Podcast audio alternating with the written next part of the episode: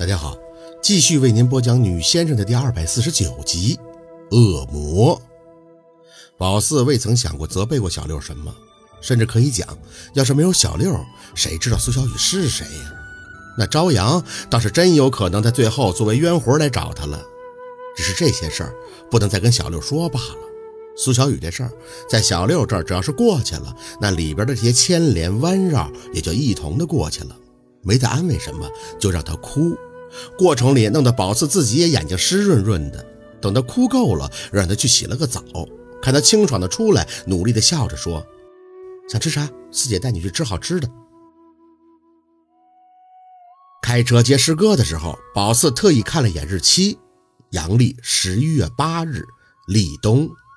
看着道路两旁黄叶已经脱落差不多的银杏树，嘴里不禁的念叨：“不经一番寒彻骨，怎得梅花？”扑鼻香啊！说什么呢？师哥带着寒气坐进了副驾驶，还是一身的便装。天凉了啊，今天立冬了吧？宝四嗯了一声，嘴角微微的挑起。哪家医院啊？师哥报出了公安医院，随后看着宝四轻轻的笑。按照你的性格，能等到今天那真是不容易啊！没办法，我们必须得等到案件进入司法程序以后，才可以解除被害人。我懂。看着路况，宝四慢悠悠地打断了师哥的话：“你们的那些专业词汇，我在新闻上都要听得耳朵起茧子了。什么嫌疑人呀、被害人呀，我听着都累。”说着，宝四还有些无奈地笑笑：“其实呢，我一开始是很着急去看朝阳姐，但是后来反而……反而什么？摇摇头。宝四不愿意再多说，反而紧张、害怕，不知道为什么，怕看到他会很难受。”会不知道怎么样才能够帮助他，很矛盾的心理。一开始是发了疯似的想见，到最后反而觉得这么拉开了一些时间很好。毕竟宝四是出现在现场的，也是看到了朝阳是怎样受到虐待的，怕他记得这件事儿，也怕他一看到宝四就想起来不好的东西来。说不清为什么，怕看到他恢复不好，自己有力未逮是吗？没应声，师哥反倒自言自语起来。大概是跟宝四熟了吧，不像是一开始说话一板一眼的厉害了。你放心吧，小徐，我知道这个被害人跟你认识以后，还特意去看了他几回。除了记忆有些问题，其他呢还好。医生说呀，他自己有断药意识，也很配合。正常，如果断药接受治疗，那么他的记忆是不会有问题的。可是谁知道他还是想不起来太多，这个可能是自我保护吧。宝四接了师哥的茬儿，想起了陆佩当年的事情。是不是说一个人在受到了很大打击以后，大脑就会开启自我保护机制，借此故意的遗忘那些痛苦的东西，也叫选择性失忆，是吧？师哥表示不太明白。哎呀，这个我可没问过。不过这个被害人朝阳，宝四提醒，既然案子已经步入了司法阶段了，叫他名字好吗？哦，好好。师哥点头。啊，这个朝阳啊，是不是选择性失忆？我不清楚。不过听医生和他养父母说，说他是比较混乱的记忆。他还知道他养父母的血压不好，也知道他养母有偏头疼的毛病。总之都是很贴心的事情。这是他，像名字一样积极美好却又心软的他。那苏小雨呢？他现在应该还在看守所吧？是不是很潇洒呀？这货的账还没跟他算呢。等看完了朝阳的情况，他个狗娘养的，他也在医院呢。什么？见宝色有些理解不了，师哥耐着性子解释。不得不说，这帮了他一回忙之后，在宝四这儿他是真没脾气了。抓捕他那天，你不是跟他发生了肢体冲突吗？那个是个轻度脑震荡，失血过多，恶心、呕吐的症状比较严重。送医治疗以后，已经恢复的差不多了。这段时间就可以从医院转移到所里，准备法院审判了。心里哼了一声，哼，轻度脑震荡，姐姐还是下手轻了。师哥见宝四不言语，还起了一丝玩笑的兴致。哎，怎么你不质问我为什么给他治病啊？还以为你会说让他死好了，省得麻烦。撇了撇嘴，哼，师哥，我又不是什么都不懂，一码是一码。你们警察也是讲人道的嘛，有给他定罪的地方，让他这么死，那算怎么回事啊？再说了，那不便宜他了吗？说完了，宝四还多了一句嘴：“师哥，那苏小雨的作案动机是什么？仅仅是她那个闺蜜找了个不能行房的干爹，所以她就研究出做药了。”你在现场也看到了，那苏小雨啊，就是个变态，她是童年有阴影的吧？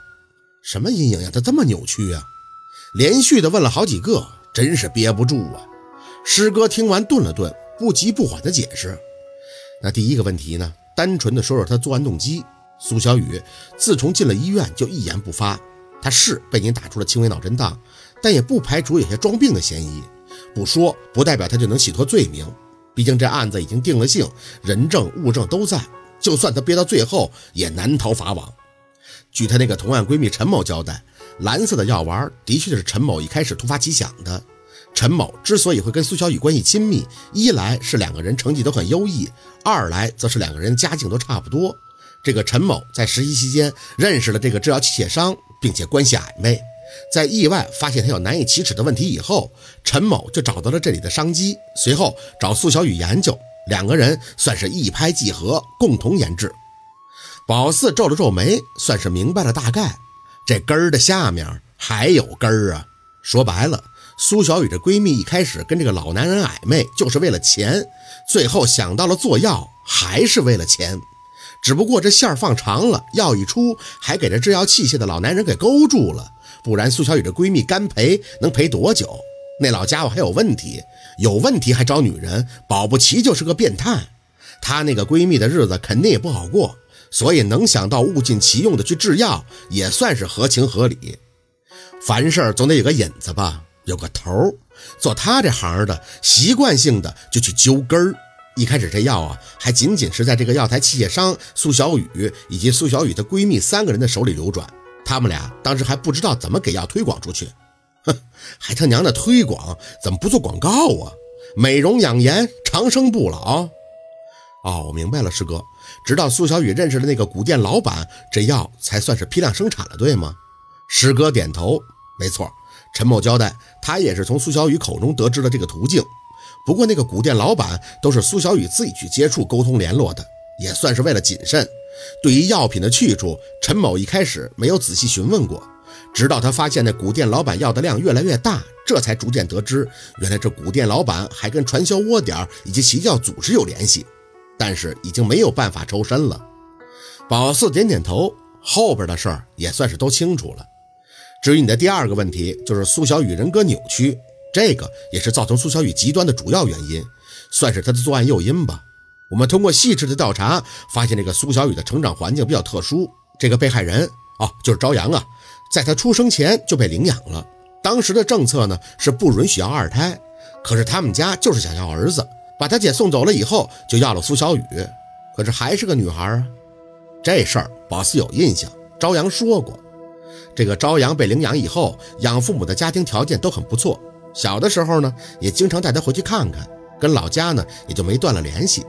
而朝阳的亲生父母呢，算是比较愚昧的农民吧，他们一心想要儿子，最后还有那个打算，就是把苏小雨送过去。那朝阳的养父母自然不愿意。